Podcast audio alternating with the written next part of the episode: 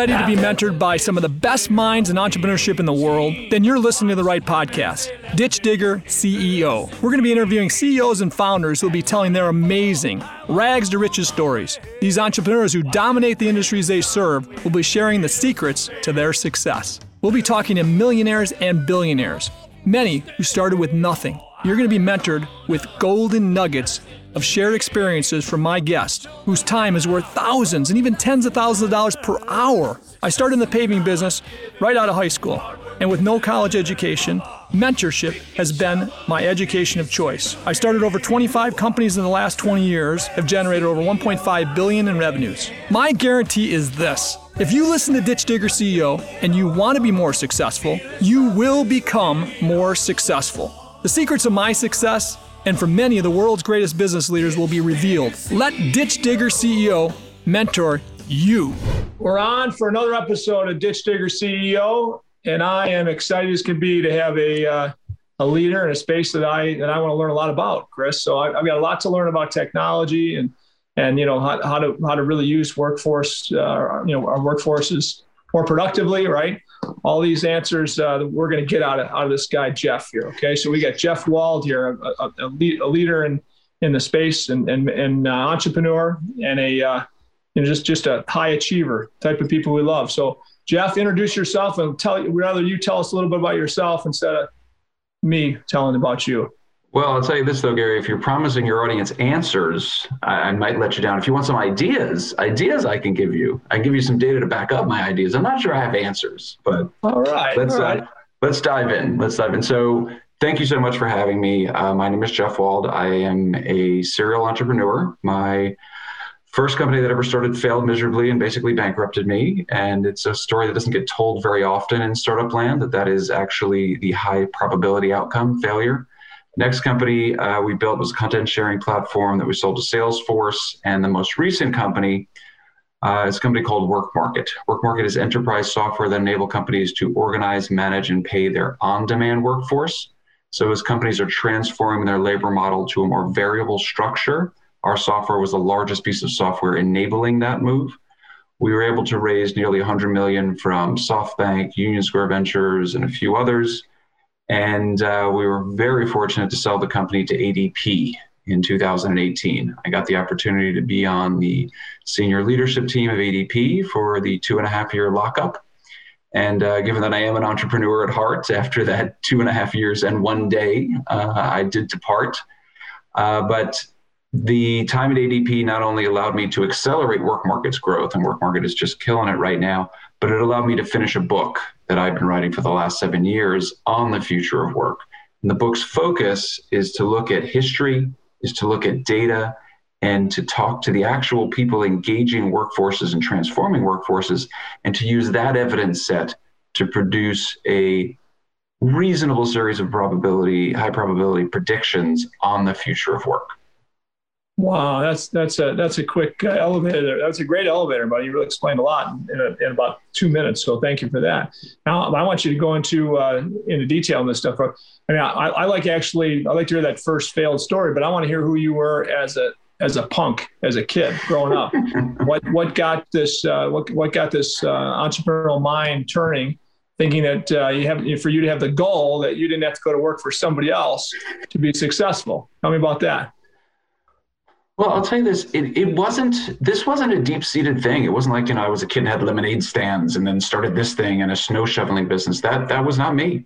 I was very studious and very you know focused on grades and things like that and and athletics. And it wasn't until um, I worked at a venture firm which I only went to the venture firm, by the way, because I got fired from JP Morgan. I started my career as an M&A banker at JP Morgan. I mean, technically I was let go. I wasn't fired. Fired means, you know, for cause. But I will tell you this, I got JP Morgan paid for business school for me, which was, they had never done that before in the history of the firm. And when I got back, I was so full of myself that I walked into the head of M&A's office, a gentleman by the name of Rob Kindler, who's one of the most senior bankers on Wall Street now. And I was like, Rob, I'm smarter than everybody here, and you need to promote me to vice president. He's like, What? You've just been gone for two years on a vacation. You think I'm going to promote you two years ahead of if you had even stayed here? You have another three years before you become vice president. It's like, I can't do it. I need to be a VP now. And uh, he's like, All right, let me think about it. And he came back two weeks later during a round of layoffs. He's like, Hey, I'm going to let you go because you didn't want to be here. So I'm letting you go. And I will tell you this I walked, by, I was like, Cool. I walked back to my desk and I started crying. I just, I was blown away. I was devastated. I couldn't believe that that had just happened. And, you know, you pick yourself up, you dust yourself off, you take your lumps, you know, you take it like an adult and you keep going. And I ended up getting a job at an early stage investment firm called Glenrock. I had never had any exposure to technology, I had never had any exposure to entrepreneurs. And in four years there, writing checks to entrepreneurs, the biggest criticism my boss had of me is at the end of meetings, he'd say to me, he'd be like, You have to stop fawning over these people. Because I'd sit in meetings, I'd be like, Oh my God, you guys are so great. Oh my God, what you're doing so cool. He's like, We have to negotiate with these people. You can't tell them how great they are the entire meeting. But there was something that, and not to use this term, there was something about what they do that in my mind is truly what makes America great. These men and women said, you know what, there's a better way. And I'm going to risk my career capital. I'm going to risk my capital. I'm going to risk my friends and family's capital to go after it. Because if I succeed, there's a whole lot of gold at the end of that rainbow. And I know it's a tough rainbow and I know it's a tough road, but I'm willing to do it to do something better, to, mm-hmm. to fill a hole in the marketplace. And you know what? That to me needs to be supported with capital if you have it, with some emotional support. And so he said to me one day, he said, if you're so enamored with what they're doing, if you're so engaged and so fired up about it, start your own company. And so six months later, I did. Wow. What year was that and how old were you? I was 32, and that was 2006, somewhere around there. Yeah, 2006. Cool. Wow, that's awesome. And then, uh, and you know, so did you? How did you prepare for that over that six month period, whatever it was? You, you know, must have got that message when he said that. That boy, you know, if you're if you're so passionate, you know, think about it. And for him to say that was pretty cool too. For to be your boss, right? To be able to say that was pretty cool because he's kind of he's kind of saying, hey, man, you know, want want you here, but you're if you if you think you're capable, don't waste yeah. your life, right? That's well that's, the piece of advice I didn't take is, and we'll give you money and we'll help fund it. And I was like, no, I can do this on my own. So oh, really? that, that arrogance coming back, which we all need to tamp it down. Healthy, a healthy amount of arrogance is fine, but uh, a little too much has gotten burned my got me my fingers singed more than once. and so um, over those six months, I had reconnected with an entrepreneur who I tried to back in 2004 and he and I became buddies. And he ended up taking money from other people, and uh, he had exited the business. And I just said, "Hey, look, what are you thinking about next?" And he said, "Actually, I've been starting to hatch an idea." And he and I would meet three or four times a week and whiteboard things out, debate and discuss things. Then we go away for two weeks, not see each other, each do independent research, and then come back and debate and discuss. And that business became uh, a company called Spinback, which uh, we started in uh, late 2006. And then, how big was Spinback uh, when you when you when you say it started? It was already going, kind of, right? So you know, he and I left. Uh, you know, I left the firm. He and I formally started the company with a third co-founder, and uh, I had put a few million dollars into it. And we at one point had 12 employees we were going for about a year and a half and we were about to launch. We were about to go into the world. We had beta customers lined up. Our beta customers are companies that are also bankrupt. Circuit City was a beta customer. The Sharper Image was a beta customer. Um, but we had Dell, we had a few others that were ready to use our, our product, which was a content sharing platform. And uh, my two co-founders sued each other. And I will tell you guys that like I still replay that in my mind, even to this day. And what could I have done differently? And I, you know, I said to the two of them, I said, look, if you guys go down this road, the only people that are going to make money in this company are the lawyers. Yes. And I kept thinking, how do I bridge their gaps? And I kept trying to play peacemaker because I wanted us all to be together. And what I should have done is right when they started getting at each other's throats, it's just been like, you're out. And just picked one of them and pushed them out. And they would have gone. But by the time I tried finally tried to do that, they both dug their heels in and now nobody would go. Okay, this is 2008 or so, That was 2009. 2000. and- That is early 2008. So you're ready to you're ready to launch pretty much, right? With some pilot Mm-hmm. customers and all that, and then this happens. Yep. Wow. And then I didn't leave my apartment for a month. Deep in it, deep in depression, just so bummed. I was broke. I mean, literally broke. Like I got the call from my mom, do you need to move back home? And for somebody that had that arrogance, and a lot of it was fake arrogance, as a lot of arrogance sometimes is, for you to get that phone call, having gone to these wonderful schools and worked at these wonderful places, and I was totally wiped out. And you know, it's wonderful to get that call in some ways, right? Like, so it's such a gift to have that kind of support system around you and things like that. And many people don't have that. And so I'm grateful for that, but it doesn't make it any less horrifying you know, when you get that call. But you know, Yeah. again, you take your lumps, you pick yourself up, you dust yourself off, and you keep going.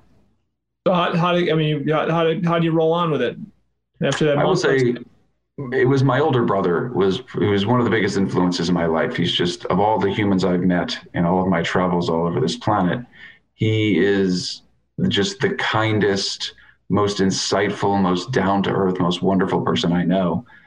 And he just he was like, "Hey man, you got to shake it off. Like, what difference would it make if you'd sold the company?"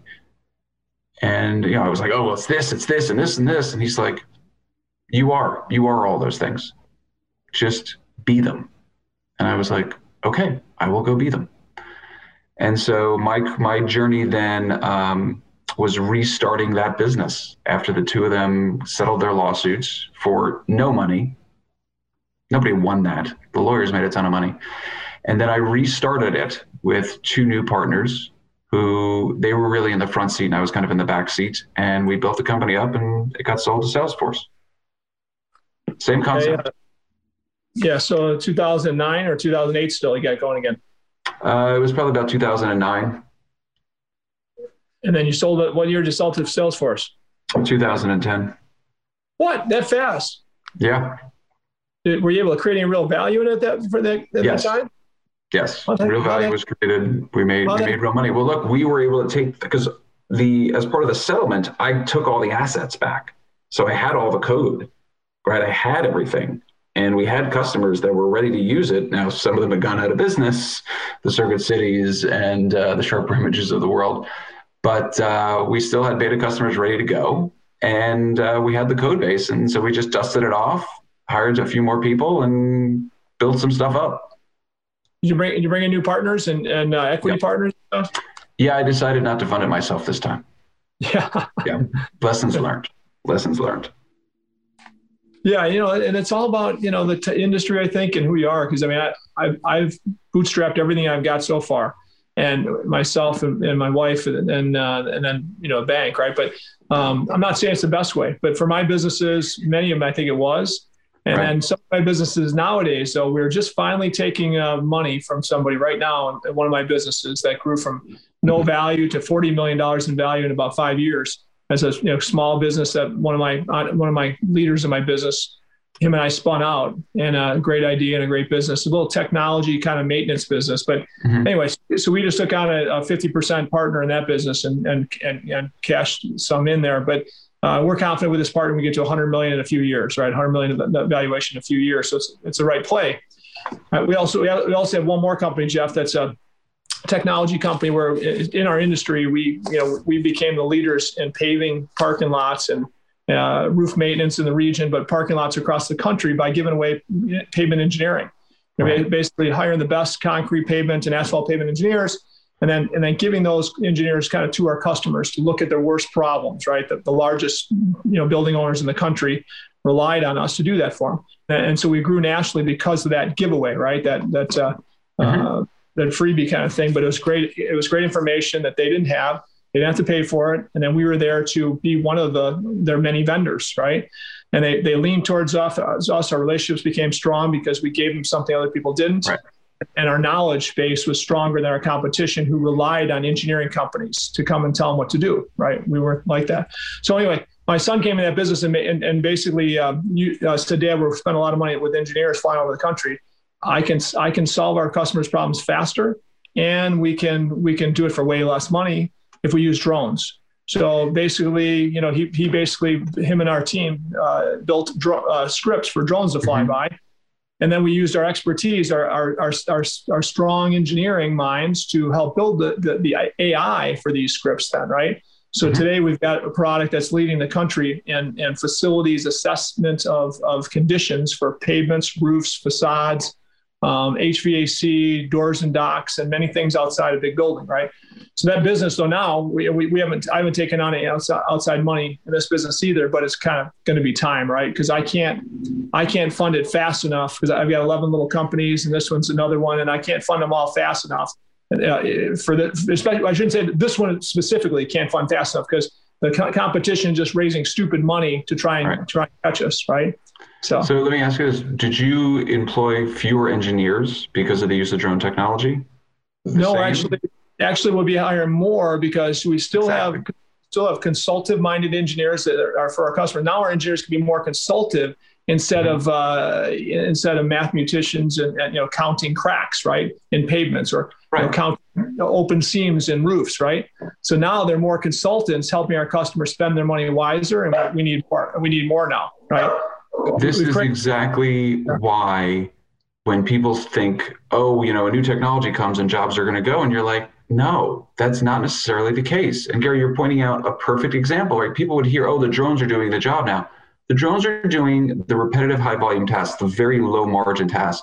The human now can be much more efficient at doing what they're doing and therefore produce more and therefore economic activity and therefore economic growth and therefore more jobs. And like, this is what happens every time. And why people think it's suddenly going to be different, all the jobs are going to go, I, I just don't understand it.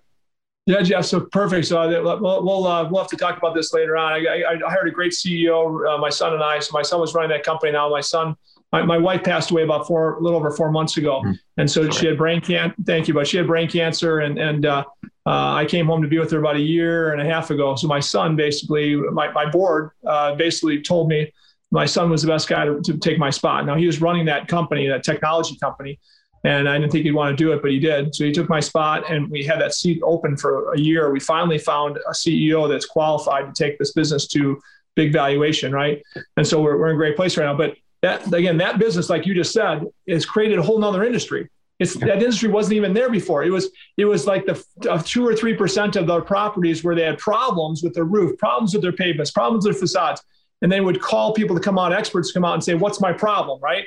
Now they can proactively look at 100% of their properties because it's so inexpensive, right? So now you need more engineers, more more consultative minds to run that to, to run this business. So it's been really a lot of fun to watch this thing. So we, I can't wait to see where it goes because we're now we're, we're the leaders in facilities in this space, but we're also going after utilities and, and like uh, cell towers and some other mm-hmm. things. But really fun, fun, exciting stuff. But I want your I would love to get your opinion on this. Uh, another conversation. Okay. Hundred percent. Cool.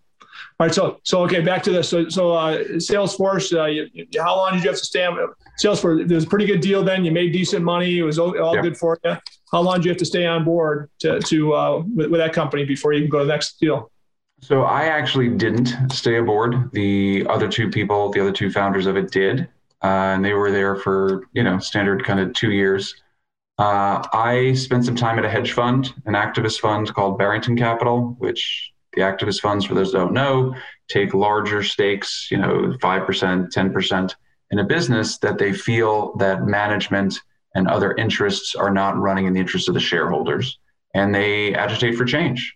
And so I still sit on the boards of directors of a few public companies from that experience, which was just amazing. Uh, and then in June of 2010, we started Work Market. What gave you this idea now? What, what, uh, how this popped in your head and how, how this come about? Only so within a year of time, within, within a year's time of being aboard this this Barington Capital, you said, Yep. okay, I got it, right. Tell us Well, about the the business plan was going for Work Market from probably late 2008. We had really, my co-founder and I had started really thinking about this. Here, here's where Work Market started for me. It started for me in business school when I read a paper by a Nobel laureate named uh, Ronald Coase. And Coase is well known for Coase's theorem, which is an entirely different thing. But in the paper, he wrote about why we have these things called corporations. What's the point of them? Why do we gather capital together, gather workers together? And what is the idealized structure of this concentration of resources? And his statement was the idealized structure is a very thin fixed cost kernel of executive leadership and a few other functions, and everything else should be done under a contract basis. He didn't use the term on demand, but that's what we would say is the on demand economy today. But his conclusion was that it couldn't be done. It was more efficient to have very large corporations with underutilized assets than it is to go and constantly spin up resources, get knowledge, train them, spin them down, and then keep whatever knowledge and customer relationships. More efficient to just have everybody be a full time employee. sure. And so that was the nature of the firm for 70, 80 years. And then things started to evolve as the technologies came on stream that lowered the transaction costs that made it more efficient to have people be a full-time employee than to be an on-demand employee. Mm-hmm. Because 40 years ago, in order to engage a new person, they got to fill out forms and then you got to come meet them in person and you got to do all these background checks. Everything needs to be done by paper or in person. Sure, And sure. so, as platforms started to emerge, as remote technology started to emerge, as databasing structures started to emerge, you can just go, "Bloop, oh, here, here are these six people, boom, ping them, boom, have them come in or have them fill out this form online and then have the algorithm tell me who's the best one. And then, boom, that's my person. That massively reduces transaction costs. And therefore, more companies start engaging on demand workers. And so, that had already started happening in by 2001 when I was reading this paper. And so I started to rewrite the paper. I actually got a thesis advisor at Harvard and we sat down. I said, I'm going to rewrite Professor Coase's paper. And the thesis advisor was like, Are you though? That that seems like an intellectual journey that you might not be ready for. And I was like, I'm gonna do it. And you know, three months later, I was like, Yeah, I'm not doing this anymore. This is way too hard. and so um, be that as it may, I always had this intellectual kernel around how do we help companies variabilize more of their cost structures? Mhm. Because clearly, as a company, I want to have as few fixed costs as possible. Labor is by far the largest cost most companies face, and it is predominantly a fixed cost. And so, how do we variabilize that? And then there was a study written by McKinsey in 2008 that talked about the on demand economy and how globally there was 1 trillion in on demand spend by companies. $1 trillion for temps and freelancers. And that if companies had the systems and processes to engage on demand labor at scale, that 1 trillion will become 3 to 4 trillion. Wow. And as you're as an entrepreneur, when you're trying to build a company, you try to solve big problems. When you're starting to use the T's, the T Yeah, word, kind of a big one. Yeah. kind of a big one, kind of a big one. So we thought, all right, well, let's give companies the systems and processes to do this efficiently and compliantly. And that's what we set out to build. No, uh, that's that's uh, what a what a great uh, what a great idea. I mean, and I, and I see that in our businesses, of course, right? We're always looking at can, can we create some variable cost, right? Why does it all have to be fixed cost, right? And and and actually, as you as you know, we see in, in small businesses, mid-sized businesses, right? When you have a tough any tough times, what are you doing? You're knocking out your fixed cost wherever you can, right? And and uh, and then you you know things get get uh, going strong again. You just add more fixed costs, more fixed costs, more full time, more, full time, right? And and when times get tough again, you've got this overhead that's that's there again that you have to trim again, right? So again, I love it, and I, our businesses are most successful actually do some of this. I'm not saying we we do we're spectacular at it, but we do an okay job at it in some of our business, and some we're not so good at it, right? the older the older I think I think the opportunities, in my opinion, and you're going to tell me this is the case or not, probably, but um, the old school businesses, we, have been doing this way for 50 years. We ain't changing now, right? It's the old dirty businesses, in my opinion. I, that's what I kind of run, dirty businesses. Besides a couple technology companies, right?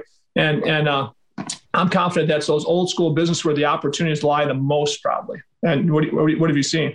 I would completely agree with that. You know, I have a good friend who built a massive company, sold it for a bazillion dollars, and all he does now is buy companies that he can tech enable. Yeah. Right? The old school businesses where the owners are like, oh, I don't need this thing, I don't need that thing. And you know what? For a long time they didn't, but now they do because they are getting competed against. They are having their margins squeezed. They're having their opportunities compressed because if you can't deliver all these services for less and less year after year, it is not a situation where you can just rely on the, you know, a local monopoly or relationships. You should always rely on relationships to a great extent, but you want to be able to add value to those relationships by delivering things at a lower and lower cost. And so I think it is a great thesis, and it is something that uh, there's, I know every private equity firm is thinking about. How do we tech enable these businesses to expand margins? Hundred percent. And uh, so you so you build systems. Tell me about all the the tell me about the things you guys that that, that work market does or you know does to be great. So. So, you know, we didn't invent people engaging on demand labor. You know, the situation is that uh, when I started the company in 2010, about 25% of the labor force worked in an on demand capacity. And it had been that way, Gary, for 20 years. And it moves slightly up and down with the economic cycle, because to your point, as times were good, people would convert their variable labor costs into fixed labor costs, convert their temps and freelancers to full time workers. And then as times got bad, they'd shed their full time workers. And then when the green shoots would start showing, they'd first tip their toe in the water by hiring more freelancers and temps. And then as the recovery solidified, convert them to full time. Yeah. So it had moved, the on demand economy moved counter cyclically with the economic cycles. And so when we came in, there was already billions, hundreds of billions of dollars in the United States being spent on on demand labor. But here's what would happen a company, a very large media company, would come to us and say, Look, we currently have 30,000 freelance writers and photographers, but we don't know who's where, who signed what legal agreement, who's working on what, who's good at what. And when we go to pay them, it takes us eight weeks to pay them just because we got to get this invoice and then we got to get this, and then we got to put a PO number on it. We got to put a GL code and it's got to go to this person for approval and it's got to go to accounting. I was like, wow, that's that's terrible. People must not want to work with you. They're like, yeah. no, they really don't want to work with us because it takes us forever to pay them. And we help them to use software to use a marketplace so that they could just say, hey, who wrote an article on Galapagos turtles? And instead of relying on the travel letter to be like, oh, Galapagos turtles, um, that's Beth and Steve. Beth and Steve both write turtles for us. Now they just type in Galapagos turtles. Whoop, Beth, Steve. Oh, and by the way, there are six other people that also have written articles on turtles and Galapagos for you. And so Beth and Steve used to charge you 40 bucks an hour to do something, but here are all these other people that are equally qualified that are willing to spend do it for 25 or 30. And yeah. so it helped them reduce by about 15% their spend because they got better visibility into all their resources. And by the way, it's a marketplace. So I put it out and I'd say, Beth, Steve, and Joanne and Fred, I need an article of Galapagos turtles. Who's willing to work for $30 an hour?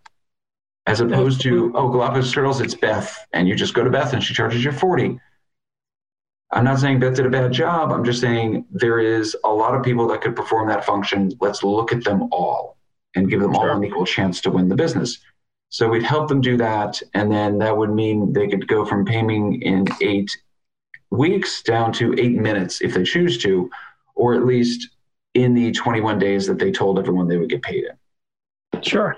Okay. So, I mean, in the beginning, and you know, uh, did you did you visualize the right potential buyers of this company from the start? Tell me about that. And and the, and did you visualize the potential enterprise value from the start? Uh, you know, what was your what, what, were you looking at in 2010? You know, how did you look at this as opportunity, and, and how are you going to expose so, it? The thing is, and it's a great question. It's something that every founder should be thinking about, right? Where am I taking this business? And it's something you should be very clear with your team about. And so I've become a very, very big proponent, and I'm going I'm to tangent for a second, I'm going to get back. Um, I've become a very big proponent of the culture document, of codifying on paper and sharing with not only your entire team, but prospects, you know, people that might join your team. This is who we are. And that document should be very clear. It should say who you are, right? What's that one sentence that says who you are? Why you're here? What's the mission, right? Why should I get out of bed and come into work every day? And where are we going? And as the founder and as the CEO, that where are we going for you has to include what is what are the outcomes here? And so I actually, from the beginning of Work Market, had a list of who the potential buyers of Work Market were. And I made darn sure that I had a relationship with the corp dev people at those companies. And those companies, for a company like Work Market, were the large enterprise HR software companies. So the Workdays and the Oracles with PeopleSoft and SAP and IBM, and the global staffing firms, the Adecco's, the Randstads, the Manpowers, the Allegis groups. Those were the two different buyer sets. And so all of them, anytime they were in New York, anytime I was in their cities, they got a phone call. Anytime we were in any conferences and I saw they were there, they were hunted down, whether they wanted to or not. And they were getting updates on what we were building and what we were doing. You're prospecting for future potential partners. I view that as a very important part of my job as uh, the founder of the business. But I will tell you this ADP was not on that list. And so, best laid plans, uh, ADP Yeah. approached us. Yeah, but I, I got to believe though your relationships that you built with these other guys. I mean, the, the word was out there. I'm sure uh, that that hey, who, there's, there's these guys, this guy's doing these, this company's doing some great things, and and you know, not being invited to the party or or, or wine and dine by them might have been might have been a, you know another reason why somebody gets involved with you and says, man, we got to what? How, who do we know knows this guy? Who knows this Jeff dude? You know, I mean, Well- I'm not I'm not sure, but I I, I got to believe some of that goes on as you spread that network to those potential buyers like you did. That is very, very true. Uh, what happened actually in this case, if, if, if, if you want the inside story, I've never told this story. Well, man, we want it. Inside I've never, never told anybody. I'm going to tell you. I mean, I've told it to friends, but I've never, never said it in a media context. So, look, I have the great, great pleasure of meeting so many entrepreneurs and uh, especially people in HR tech, right? Because that's where I was building a company. I'm an active angel investor in that space. And here's the thing either venture capital friends of mine or venture capital firms that I'm an LP in will always send entrepreneurs to me and they'll say, hey, you should talk to Jeff because I will talk to any entrepreneur that needs help. That's that's in my space that I actually could help them. But here's the thing, Gary. Like, there's no world in which, in an hour conversation, I'm going to say something so insightful and help their business, right? If I say something after learning your business for 20 minutes that you didn't think of, you have bigger problems than whatever you came to me for. But what I can always do is say, it's because you know, in the in the entrepreneurial world, you're constantly in that notion of every 18 months you got to raise money. Is I can introduce them to venture capitalists. And so I keep a very clear list of all the VCs that I am have relationships with and what they invest in. And that list is very deep in HR tech. And so I read about a thing called ADP Ventures. I was like, oh my God, I didn't know ADP had a venture group. So I reached out to the ADP venture guy. I was like, hey, we should know each other. I see you know companies all the time. And he emailed back. He said, ADP Ventures doesn't mean what you think it means. We're basically an internal skunk works. But Gary, to your point, he's like, but I know who you are. And I've heard your name at conferences. I've heard you give speeches. And I'd love to come over and talk. I was like, sure, anyone can come over and talk. So he came by. I gave my whole song and dance on the future of work. I gave him a whole song and dance on work market. And, you know, we shook hands. And as people used to, you know, people used to shake hands. You know, a lot of people don't do that anymore. But uh, we shook hands, and I was like, all right, I'm never going to see that dude again. Like, whatever. He doesn't invest, and and he called me up a few weeks later. He's like, hey, can I come back and bring a colleague? And I want to hear your future work vision. I want to get a demo of work marketing. And I'm like, sure. I love to hear myself talk. So he came back with a colleague. Two weeks later, can we come back? There were three of them. A month later, can we come back? There were five of them. And this went on and on. And he called me up once in this must have been because he, but they bought the company in 18. So this was probably in 17. Calls me up. He's like, hey, can we come back? There are going to be 30 of us. And it was something about the fact that it was 30 because I didn't have a room that could hold 30. And I mean, I, I needed to use our kind of event space. and that means I had to book it. It was like a whole, I was like, what? No. He's like, what? No. I was like, no, you can't come. Like, I'm done. I'm done with you. Quote, this is what I said to him. I will leave out the cuss word that I used. I said, go blank yourself. I don't know what I get out of these meetings. You just seem to be bleeding me dry for information. I seem to be educating everybody at ADP about the on demand economy and what's going on. I don't know what I get out of this. So, no, I'm done with you. You can't come. And he's, there's a long pause. He didn't say anything. He's like, well, we we wanted to talk about maybe buying work market. I was like, oh, well then come on down. I'll dance any way you want. You, I'll do whatever you need.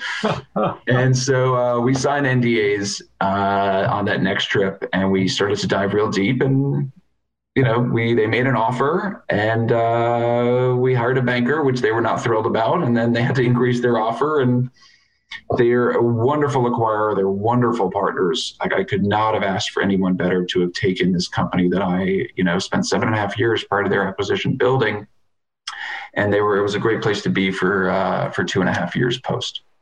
That's awesome. That's just cool because you know, and, and you just you know you just stated something there that everybody thinks about. I mean, shouldn't say anybody that's selling or thinking about selling thinks about. You know, you know, do I need a banker? And you know, I've got friends that are bankers. Are, are you in YPO or anything like that? Yep. Yep. You are. Great organization. Me too, man. Are you from New York? Out of New York? Metro. Metro chapter, New York City. You know, you, you know a guy named Aaron Block? I do not. I do He's not. I'm not as engaged in it as I should be. He's a venture guy there in uh, in that market. Now he was my, he was he's one of my best friends. He was out of Chicago for a long time, and uh, just a great guy. He's got a he's got a uh, venture group that uh, builds uh, basically does seed investing in a lot of technology. And uh, uh, anyway, really cool guy. You, you, you got to meet him. So when we're done, you got to get Aaron Block's information because you'll like him a lot. You're, you're kind of in a, you're in a similar space. And uh, he's he's a he's a uh, champion networker in the, in your in technology. Okay, so back back to uh, what I was going to say though. When we look at uh, you know buying, selling, or you know selling a business, all that you you need a you need a banker, right? And and this this deal we just did, I didn't use a banker only because the the, the private we had a couple people make offers on this business that I didn't know, and I, told my partner I'm not really that interested. That, that the multiple didn't seem like enough anyway. I was I didn't want to negotiate with somebody I didn't even know at this point without hiring a banker, right? And then and then a friend of mine um, who's uh, who's a, a, a he has a PE who's he's a major partner at, and I trust him 100. percent He's a good friend. He said, "Man, you know, Gary, I, I, I saw that you know the business that, that that you guys built in the space, and we're we're serving customers in that arena.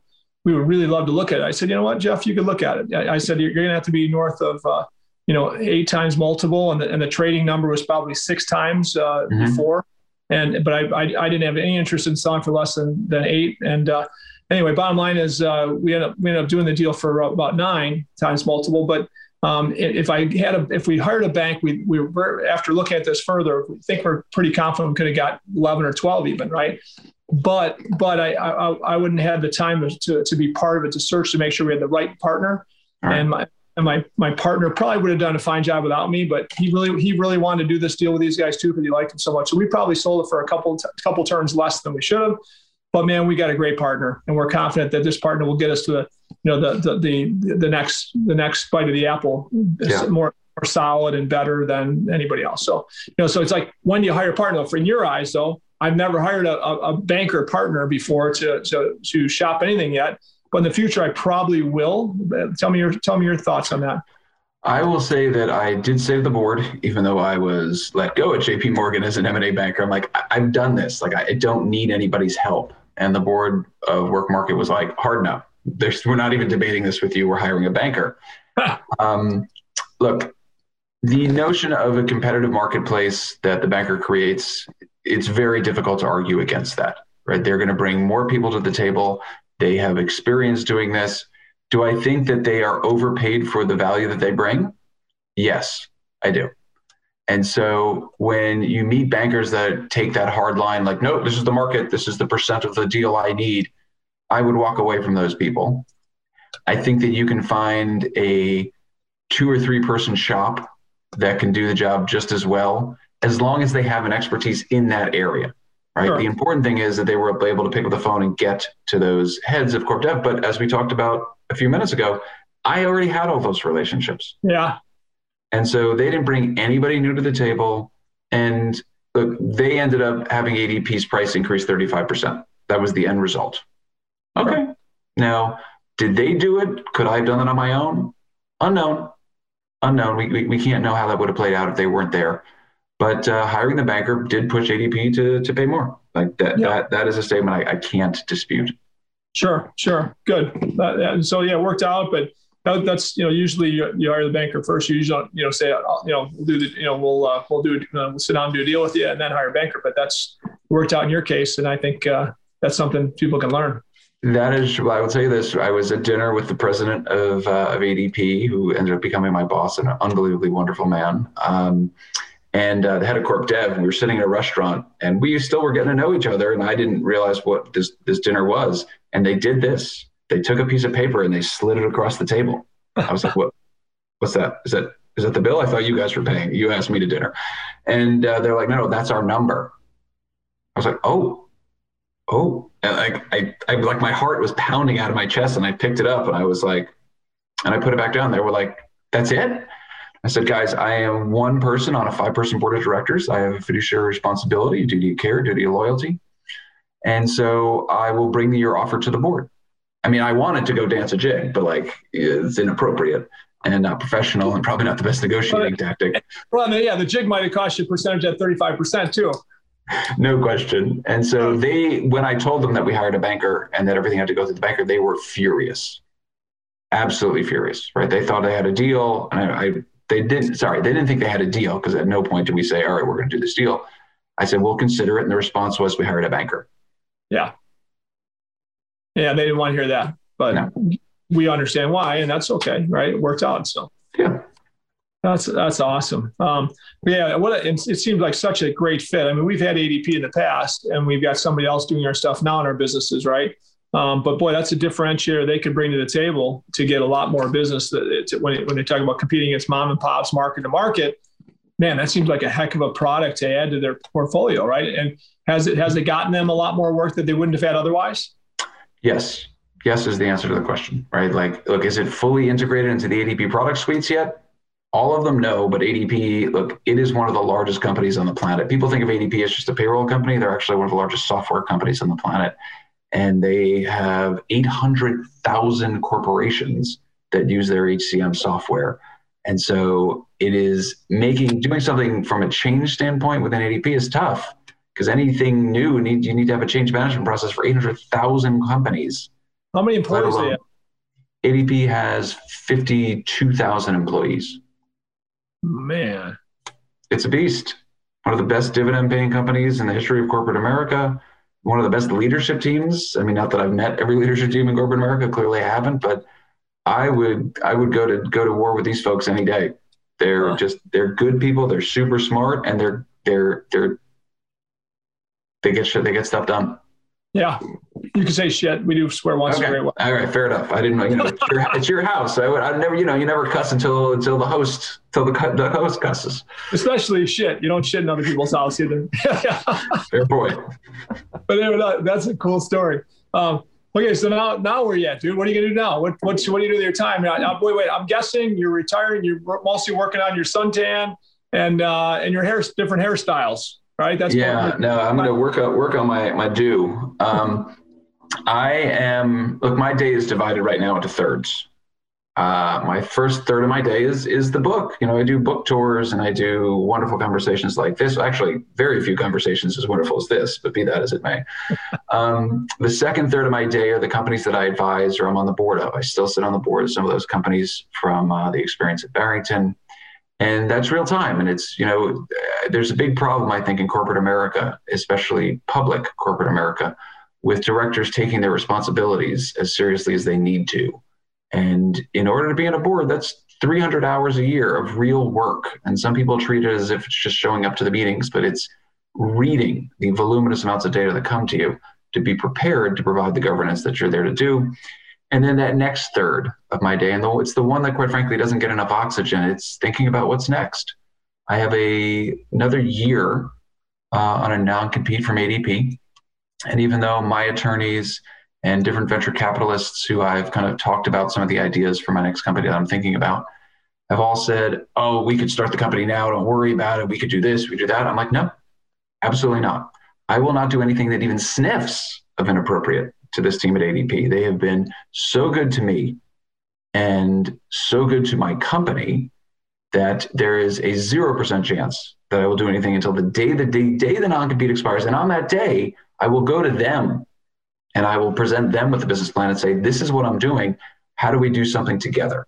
How do we have a distribution deal? How do I, you guys should put some money in. If you don't put some money in, I'll give you some shares so that mm-hmm. we have a mm-hmm. partnership. Like I yeah. want to be in bed with them because they're just, they're, they're good people and they, they almost, they just do the right thing by everybody at that company. Awesome. Uh, I, I, think that's a great way to look at things. You know, I mean, and, and cutting your days into, you know, your time into thirds like that. Um, then what are you gonna do in the book? So, okay, so wait, wait. So let's talk about the book really quick. Tell me about, you know, the the, the concept of the book, the, you know, the kind of the summary, and and you know what inspired you there. So what inspired? I'll start with what inspired me. What inspired me was frustration. Is that I'd go to these conferences and you'd listen to these thought leaders talk, and you're like, what? that doesn't make any sense. Like that has a 0% probability of coming true to their predictions on the future of work. And specifically, there was a prediction that was all the rage in the world of HR, and everybody would talk about it. And they would say the on demand economy, which is currently 25% of the labor force in 2010, 2011, 2012, it's going to be 50% by 2020. I would be like, 0% chance of that not going to happen. It's a ridiculous prediction. And so I started to write down why I thought it was ridiculous prediction, right? What is my, because, you know, if I'm going to have a point of view, I should defend it. What is the data? What is the evidence I'm using to defend my point of view? And that began the journey of writing a book, which was, well, let's look at history. Let's look at the data trends and patterns, and let's look at how companies actually engage workers and deploy capital. Because if you're starting to think about things with that, those series of lenses, you can start to really put together a high probability vision of the world of work, whether it's the on demand world of work, the remote world of work, or how robots and AI are going to impact jobs. Because in the very early stages of me finishing the book, as I had morphed from the on demand economy into the entire world of work, there was the 50% of jobs are going to go in the next 10 years, right? McKinsey predicts 50% of jobs. PricewaterhouseCoopers, Oxford University. That is not what any of those studies say. For those of us that spent their days reading through the Bureau of Labor Statistics and all these other reports that come out, which I don't recommend to anybody, uh, that, that is not what any of those reports said. But in our social media driven world, somebody got that headline and it went out. And that is another area of frustration where you want to say, no, no, we need to be thoughtful. And that is what I hope people take away from the book, Gary, is that you can't paint the labor market with a broad brush. You need to think industry by industry, function by function, company by company in some cases, as you predict how their labor forces are going to evolve.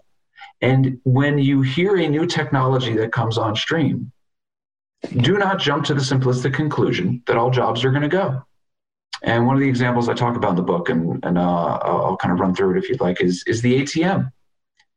You know, when the ATM came out, everyone said, oh my gosh, every bank teller job in the United States is going to go. And over the next 25 years, we had a 20% increase in the number of bank tellers employed in the United States, right? Not the 1995, every single bank teller is going to go. That's not what happens. And the ATM, by the way, it's not even trying to disguise what it is. It's an automated teller machine. It's automating, it's a machine that automates the job of the teller. Like it's trying to remove the teller and it couldn't and it won't.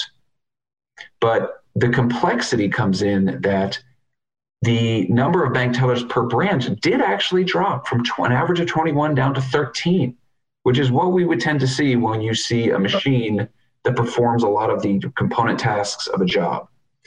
Is you see some job losses, but the number of bank branches in the United States nearly doubled. Hmm. And thus we ended up with more bank tellers. And it nearly doubled because of the Glass Steagall re- uh, repeal. And so the point of the anecdote is just to say this stuff is really complicated. And you can't just say, oh, ATM is just bank teller jobs go. Maybe, but let's really dive in and let's look at this industry. Let's look at the competitive environment. Because if I walk into a Chase branch and there's no one to greet me with a lollipop, and to say how you doing and everything else. They're just a bunch of machines. But I walk into Citi and they say, "How are you, Mr. Wald? It's lovely to see you. We have some lollipops." I'm probably going to Citi, right? I'm not going back to Chase. Like the competitive. Like you like your lollipops. my main point here is that I really enjoy lollipops. That is actually my main takeaway. And, okay, so so in your book, th- th- then it's basically all about that. It's all about labor Yeah. and, and the change in labor, right? Yes. Um, well, the, t- give us give the title of your book again. It is the end of jobs, the rise of on-demand workers and agile corporations. End of jobs. Yep. And it was super. Look, I would say it was super fun to write because it was super fun. It's very difficult to write a book. It's certainly certainly difficult to write a book while you're building a company.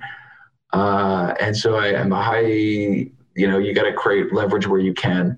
And so half of the book is actually predictions by other people. And so chapter 10, which is my favorite chapter, is something I call the Future of Work Prize. Um, I have the pleasure of being an advisor to the X Prize on their Future of Work initiatives.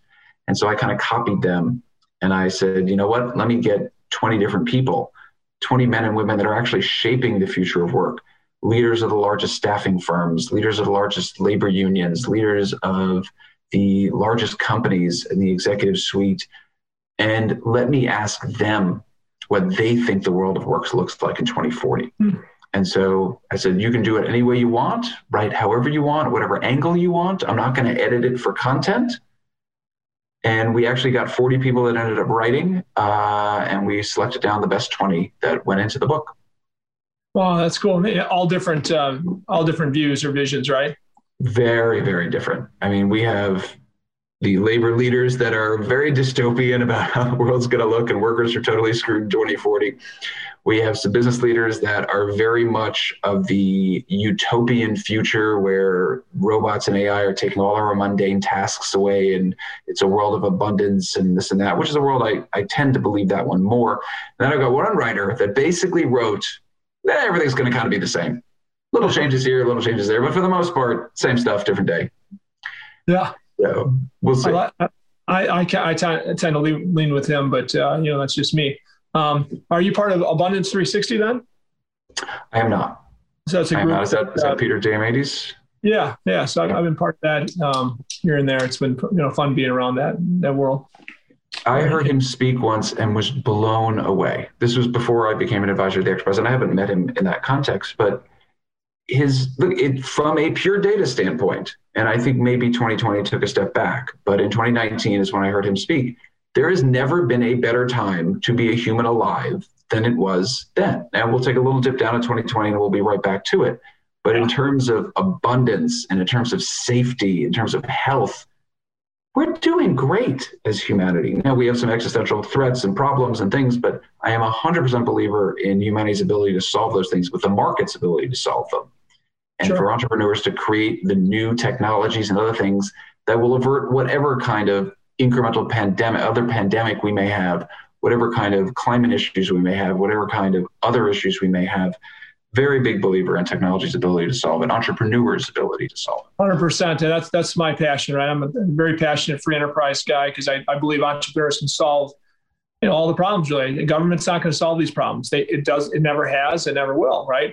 Bureaucracy can't solve these problems. It's it's these it's these uh, uh, aspirational thinkers that know there's a there's a there's a, a solution for every problem, right? And again, that's that's what I love about our country that we we have more of those than anywhere else in the world. We got to make sure we nurture those, right? So Completely. kind of how I think, right? And and I, I believe because I, I've, I've been around some amazing entrepreneurs, been blessed to, to to to be part of some solutions our own for our own customers that have been pretty fun to, to to help create, right?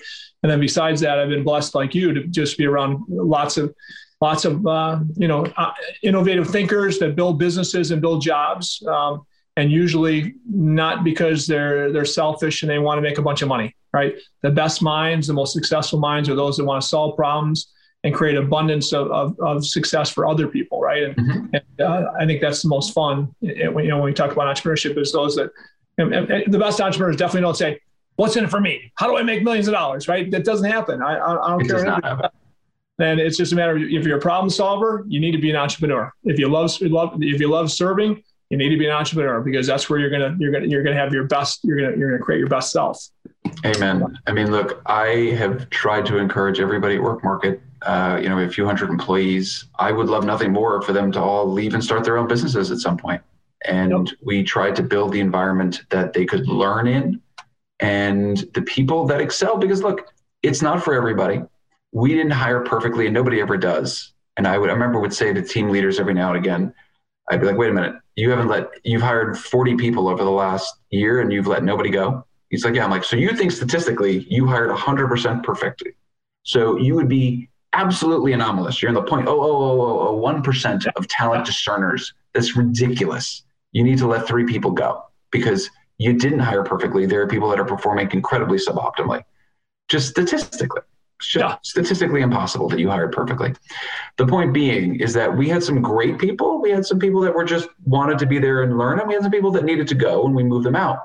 But the people that really wanted to be there and learn and develop, when people ask me what I'm most proud about at Work Market, I start rattling off names like Ryan Ballard and Caitlin Mann and Liz Sue and Caleb McCormick and and Michael Schwartz. Like those are the people that came in and they said, I really want to learn and work. And now their careers are just through yeah. the roof. Through the roof. And it's the best. Like yeah, de- developing developing people and, and, and, and you know, sharing experiences of yours and others that can make people more valuable for themselves, right? That's so much fun. So in my, in my businesses, our small businesses, Jeff, you know, we've got businesses that are a few million and, and start kind of, you know, recently startups. And then we've got businesses a little more mature, 50, 60 million that are mid, mid-sized companies. We don't, we don't have huge companies but you know, we intend to grow some of them before we, let's say, sell them or do whatever to bigger. But the fun thing is, over the course of time, I've had many, many people leave me to go off on their own to, to, to seek out the, the American dream. And, and it's because I talk about it all the time to all my teammates. I said, hey, I want you to be entrepreneurs. I want you to think outside the box. I don't care if it's the first day on the job or you've been here for 10, 20 years. I want you to constantly think about what differentiates you and what differentiates us from the competition.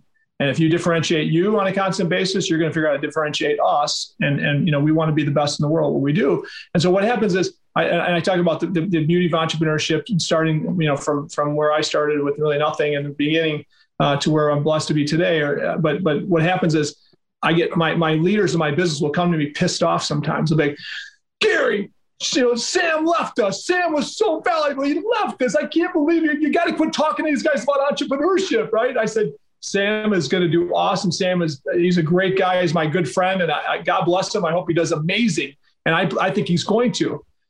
Sam, three and a half years later, sold the company that he founded for $650 million. All right, to to Kellogg. He sold to Kellogg, right?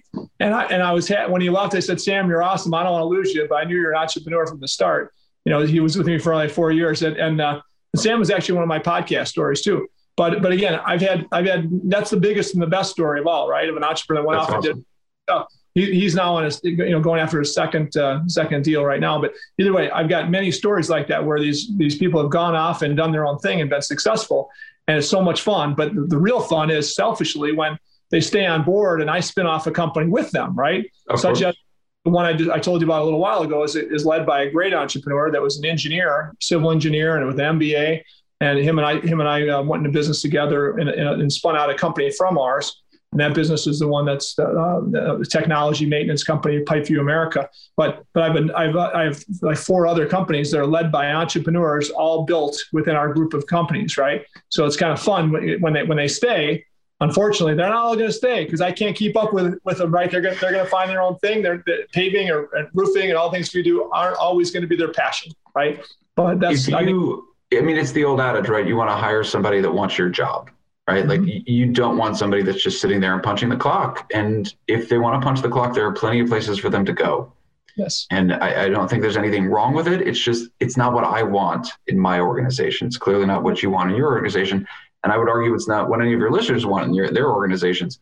And it's important to constantly be going through and seeing who is ready to step up.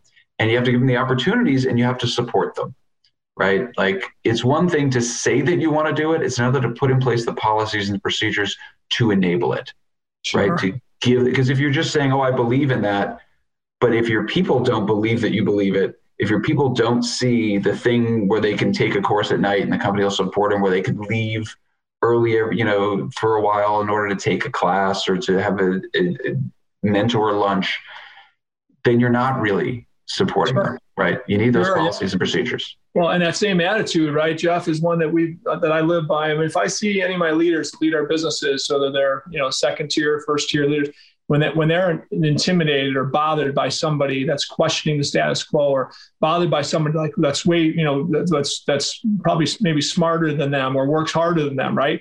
That's always like a big question mark in my head. Are they the right leader? Right. The best leaders are searching for people better than themselves, right?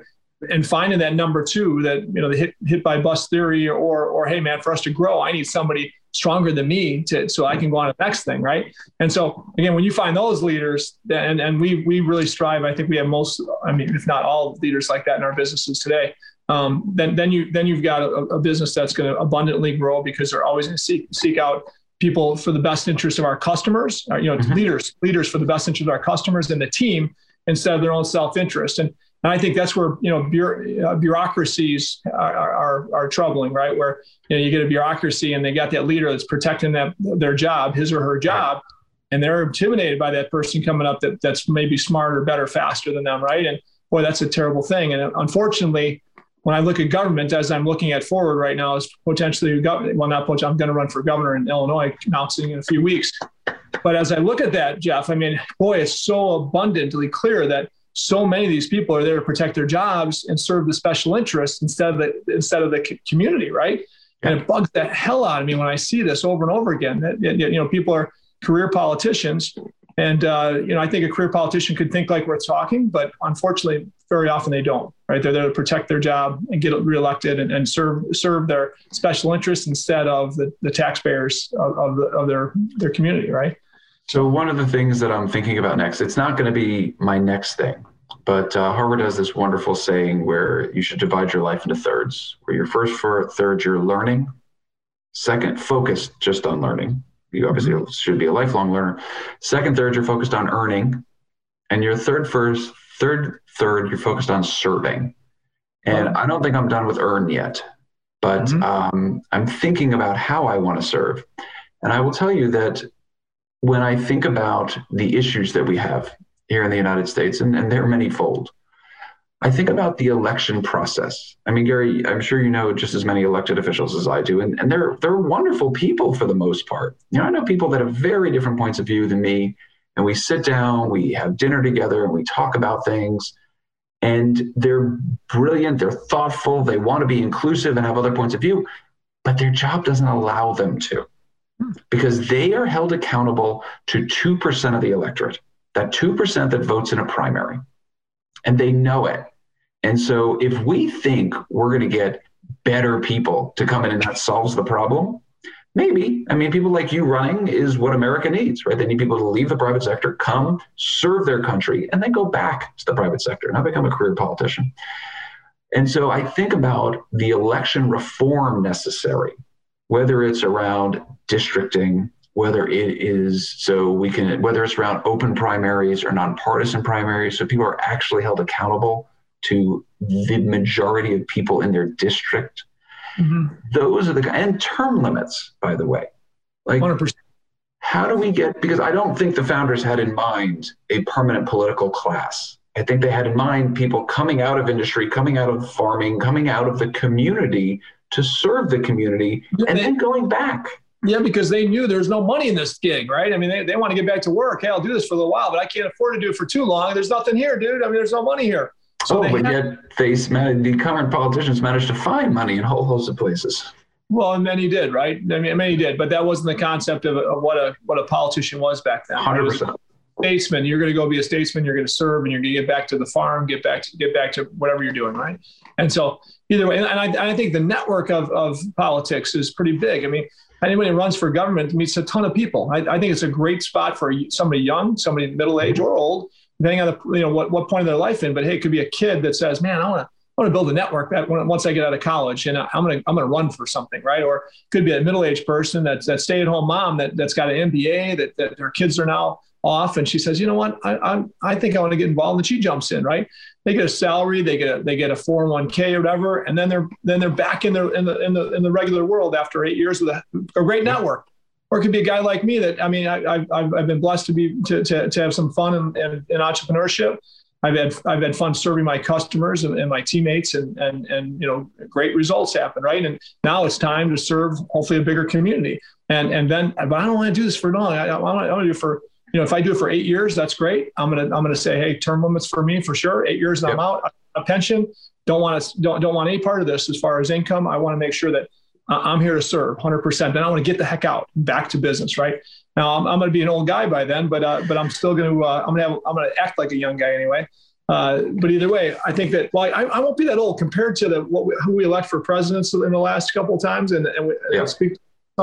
I actually will still be a young guy after, when I get out in eight years. So, but but either way, I, I want to inspire others, really inspire others to say, I, I want to do that for for a couple terms, and I want to get out. I, I want to be a I want I want to be a servant-minded legislator that that that is focused only on the community, the the taxpayers of, of my taxing taxing body, right? And if, if, we could do that, and you could say, I, I, I under oath, I, I will not take any any pension or anything that's unsustainable. I don't want it. Um, and, and I'm and I'm going to serve, you know, two terms or eight years max, and I'm out. Um, and I'll, and I'll vote against all things that are conflict of interest to my position. Right? If those three things, they did that, and they and they and they and they swore to that. Boy, that, that could be a cool, a cool new party. Could I don't care if you're left yeah. or right, left, right, center. I don't care. Right? All I care about is if you're there sincerely to serve, boy, I want you and I want to listen to you. Right? I agree. Look, I have policy differences with a bunch of people on both sides of the aisle with different elected leaders, but the people that are there fully to serve, right, to protect and defend the Constitution, I can get behind you. And look, I was not a fan of the last president because of this, but I still rooted for him he's the captain of the ship. I'm on the ship. I, I want him to be successful. Absolutely. Um, but I want somebody there that is every day waking up thinking about these 330 million people or in a state yeah, or, constituency. Or just, or just somebody there that wakes up that, that, that actually is awake sometimes. and as they get as, we, as they get to be in their you know closer to 80s, they're probably not going to be as awake as we'd like them to be. You know, so it is fair. Either way, I mean, you know, in a job, do we have many CEOs that are 75, 80 years old? I'm not saying there's not some great ones because there are, right? It's just not the norm. And and boy, you know, we should we should be thinking about you know age limits in these, political roles, in my opinion. Look, I'll say this: I am right now working with a guy named Ray McGuire, who is running for mayor of New York City. And Ray, you know, built himself up from nothing and became one of the most powerful people in finance as, as uh, vice chair of Citigroup. And he now is saying, you know what, I want to serve my city in this time of tremendous need. I mean, New York City is, you know, is on, is on the back foot right now yeah. for a host of reasons. And the thing is, is that if there were a job interview as to who is the most qualified to be the chief executive officer of a hundred billion plus budget, yeah. Right. Like it is a massive entity, New York City. And, and you put Ray against all the other candidates. I mean, it, nobody would get a second round interview. All yeah. the rest. They're nice people, and I know some of them, but Ray is a country mile more qualified than any of these people. And you know, he hopefully will win. We obviously, you know, have no idea yet, but uh, it shouldn't even be close. That Ray is willing to go do this to leave millions of dollars in annual compensation to maybe yeah. 10 plus whatever he's making to go and serve we should be so lucky and so we'll see but it, the love, process is not a job I interview I, I'd love to meet ray sometime uh, and uh, and, and uh, is it is this uh, coming up in 2022 this is the elections in june the democratic primary is june 6th this, i believe this and june then, yeah, and then the general elections in November, but the Democratic primary will be who who is the next mayor. I think is if history has any guide to that. Unless yeah. Mike Bloomberg wants to run again, in which case I would support him because huge fan. Yeah, well, that's uh, that's interesting. I love love to meet Ray. All right, man. Well, hey, um, I, I, think we, we we got a lot. Uh, we squeezed a lot of juice out of this uh, this orange, didn't we, Chris? Oh, oh yeah. This this was on a whole nother level. what what uh, you know? So so Chris, uh, grab some takeaways here for us, Jeff, so that we can kind of think about the things we learned, the lessons we learned, the the, the fun uh, nuggets that, that created your success that we can share, um, or maybe some some uh, nuggets we learned of some some of the failures that, that propelled you forward too, right? So, lay it on us, Chris. What do you got, brother? Yeah. Oh man, I I I was furiously writing everything that I could.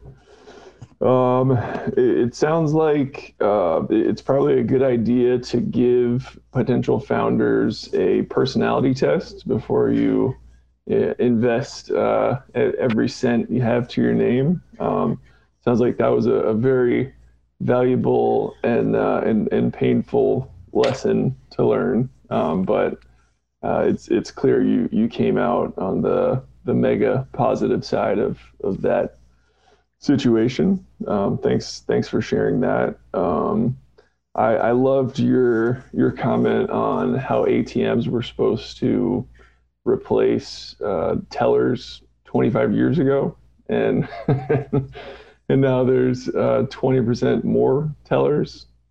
Um, I, I, thought that was awesome. Um, I, I, did want to sneak in one one question that that I had because um, in, in, my own in my own business, I, I have uh, 10, 10 people that that work uh, with me. Um, nine of them are variabilized. One, only one is fixed. Um, can you just kind of briefly or, or, give us your take on the the unintended positive and negative consequences of variabilizing your entire labor force? So great question, and there are a lot of unintended positives and negatives, and there are just intended positives and negatives. The first thing I would say, Chris, is that it's difficult with anything labor oriented to paint with a broad brush. There are some industries and some job functions that works incredibly well. And so, broadly speaking, if I had to, had to take that step back and paint with a broad brush, there's institutional knowledge that an on demand team is less capable of capturing. There are client relationships that the on-demand team is less capable of transferring and bringing to the house, right? You want those things to be house accounts, not reliant on a person. And and I think about the complexity of business process. The more complex a process is, right? We have to do this thing, then this thing, this, and then the more difficult it is to do with an on-demand construct because those people aren't bought into the process they haven't ramped up on the process and they're not going to stay in the process and therefore a new on-demand resource has got to learn the process and so it lends itself to ramp up time intellectual property and the complexities of intellectual property with an on-demand team and the last thing i'd say and this kind of goes to this business complexity because we can unpack that for an hour is the more you can break the work down into its component parts which is a very big theme in the world of work right now the atomization of work into its component tasks yeah. The more you can have those tasks done by people, then the tasks reaggregated into a project or into a deliverable and sent off. And so the pro- business process itself, and can it be done in a series of tasks? If it can't, you can't on demand labor that, right? Like you won't see a lot of large corporations from a business process standpoint, from an intellectual property standpoint, and all these other things move to an on-demand labor construct, which is why that 25% prediction in 2010 was so ridiculous. Companies move very slowly and thoughtfully. What actually ended up happening from 2010 to 2020 is we had a 3% market share shift. We went from 25% on-demand labor to 28%. It took 3% from the full-time workforce, mostly from temps, not from freelancers. And so the slow and steady movement, and importantly, the regulatory construct and I'm sure Gary has some points here around two individuals just having a free market transaction between themselves should be fully allowed, but it isn't. And the idea that we're going to have a f- free, a fundamental shift in the labor regulatory structure in the United States is laughable. It will never happen in the near term or the medium term. It is too complicated for them to rewrite FLSA. Should they? 100%. Will they? No. Mm-hmm. And so you are going to be stuck with a regulatory construct. And as the company gets bigger, that becomes the biggest problem companies face. And so in my 10 years of running WorkMarket, I never once, never once met the company that took their W 2, their fixed labor force, and transitioned them to a non demand labor force. I never met that company. But I have met the company 100 plus times that had a large on demand labor force that maybe used our software, or maybe was thinking about using our software, and after a journey said, ah, "We're uncomfortable from a regulatory standpoint. We're going to turn everybody into W twos, and we'll deal with the cost." That meeting I've been in about hundred times. The meeting of we want to think about going down this road. That meeting I've been in, but that meeting has always led to nope, we're not doing it. Hmm. Right. So those are things to be aware of. Is that the business processes, the intellectual property, the ramp up time, and then the regulatory construct are all very, very industry specific, job function specific, and they end up driving a lot of the unintended positives and or negatives. Hmm. So I, hope that was helpful. Yeah, yeah, that's that's fascinating. It's uh, it, it's almost the opposite of what you would expect, what what everyone's worried about. These are the realities of what's going on in the on-demand labor force, not the oh, it's going to continue growing by leaps and bounds, and oh, this thing. It's just this is what happens on the ground when CHROs and heads of legal and heads of purchasing departments are making decisions about labor resource planning. People have this thought that you know labor resource planning meeting happen, happens this way. Hey, what should we do with our labor? Screw them. Get the cheapest ones. Okay, good, done. Yeah. It's actually not how that meeting goes. No. No. So you have to think about these things when you're going to make predictions. And I would say that people that are out there in the public square making predictions about the future of work that have impacts on families, on communities, on companies, on societies have a responsibility to make the predictions based on the evidence and not just hear themselves talk. Yeah. Because, you know, I think about there are a lot of jobs in the United States that actually are massively undersupplied truck drivers because people sit there and they hear experts saying, oh, all the trucking jobs are going to be gone in the next 10 years because of autonomous vehicles. Absolutely not. Not even close. We will have Absolutely. more truck drivers in 10 years. Absolutely not. And, and it, all over in the skilled uh, workforce, we're, we're lacking, right? And, and 100%. I've, I've got a plan that uh, that I'm going to throw across the bow and when, when we when we in this governor's race. But you know, like you, Jeff, I'm blessed to be friends with a lot of CEOs all over the Chicagoland area and all over the country. And when I talk to them about would you do this, they all said, I mean, all. I mean, I would say that almost all of them say absolutely. And it's basically, would you would you build would you take your leadership force? Would you mentor in the urban environments? And would you then hire kids out of high school to jump in your skilled tra- training and skilled roles? Okay. And I'm telling you right now, 90% of my friends, YPO, say absolutely. Some of my friends hire two, 3,000 people a year. You know, we hire 150 people a year, right? But and I'm willing to take 20% of my workforce and hire from this this environment. My friend that hires 25, 100 to 3,000 a year, he says he would do it. So that's five, four, or 500 people a year, right? That that he would hire from this environment. Only though, if we're able to basically go down there, inspire these kids, understand who really wants the job in my industry, which is uh, pays well, or my friend's industry that pays a little less than mine, but but well, great opportunity.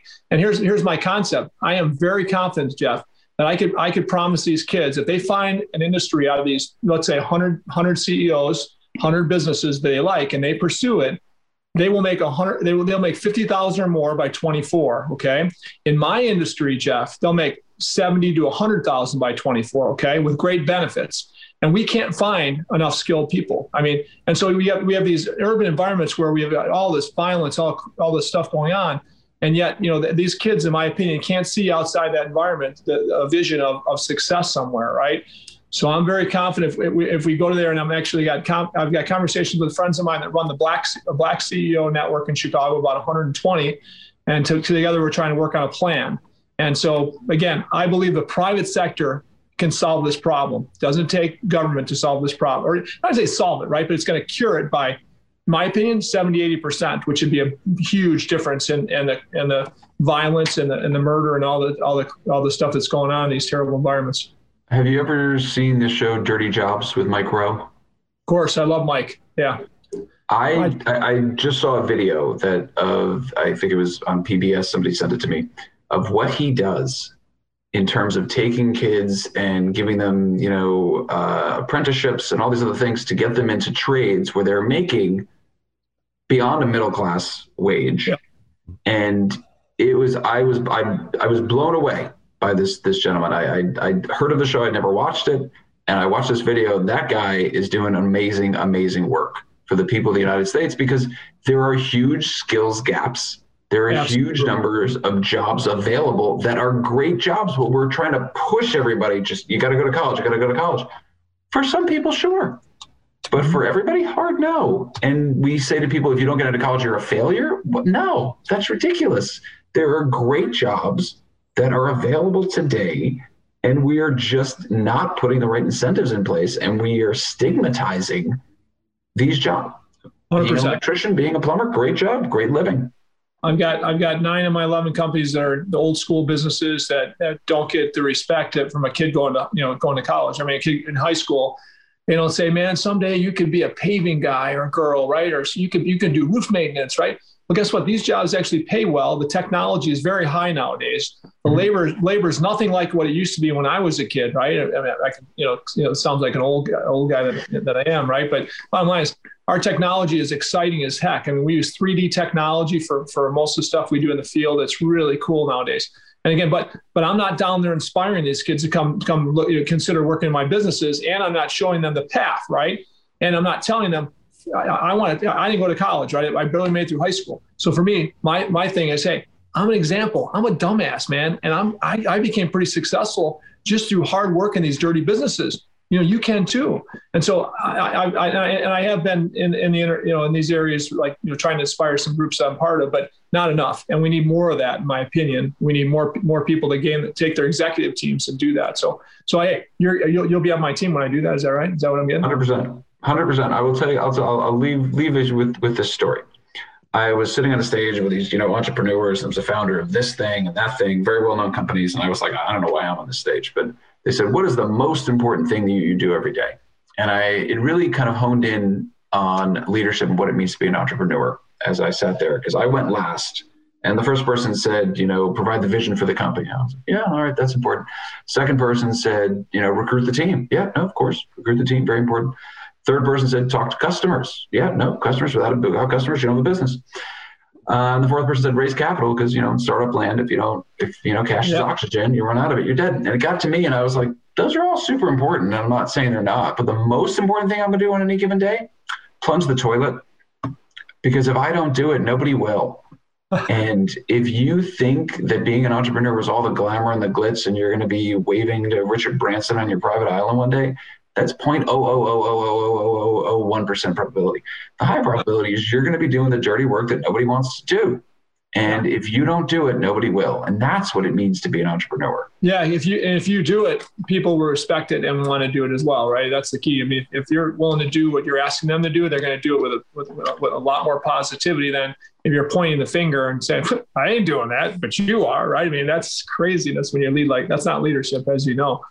Okay, good. So I got you. I got you in, Chris. Make a note of it. Jeff's on our team, and we do. Uh, we, it's called the executive leadership track okay where we take kids up from high school and we actually you know get them internships in high school also right junior senior high school they're coming out in the field with all the right safety stuff on they're learning the business and they can say yeah this is what i want to be i want to be a paving guy or girl right or you know what hey man this is what i want to be but that medical supply company where i can sell medical supplies right out of high school that's cool and i think i'm, I'm here and i can make a lot more money and boy i can i can be in, a, in front of a computer anywhere doing that that's what I want. But anyway, it gives the kids the at least a vision that there's something more than what they see in front of them. Unfortunately, this is what I, this is why we've got so much so many problems in our in our in our urban environments because these kids aren't aren't getting any. You know, you and I either we we watch somebody that we we we said, wow, that's cool. I want to be like that.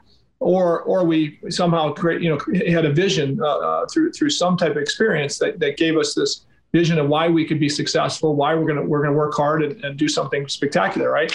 And, and these kids all need that same vision. You know, they, they, there's there's nobody that that can't be served with some mentorship, right? So Yeah. it'd be fun. So Chris, what else you get out of this uh, out of this stud? I mean, how much time you got, brother? Um, I'll, I'll just I'll share uh, uh, two two more great takeaways that, that I really enjoyed. Um, only hire someone that wants your job. I thought that was profound, and I don't think I've been doing that enough. Um, so definitely gonna expand on that. Um, and and my my final one, I'll leave you with: uh, convert your life into thirds. uh, one third learning, one third earning, and and one third serving. And I think that if that's the only thing you take from this entire episode, I think that your time was very well spent. Yeah, I, I loved it, and you know the other thing I, I really liked is your is your um, ambition to actually prospect for future potential partners, and that you know I think that's huge in any business. I don't care how how big your business is, you know, if, if, if and and how valuable it might be someday.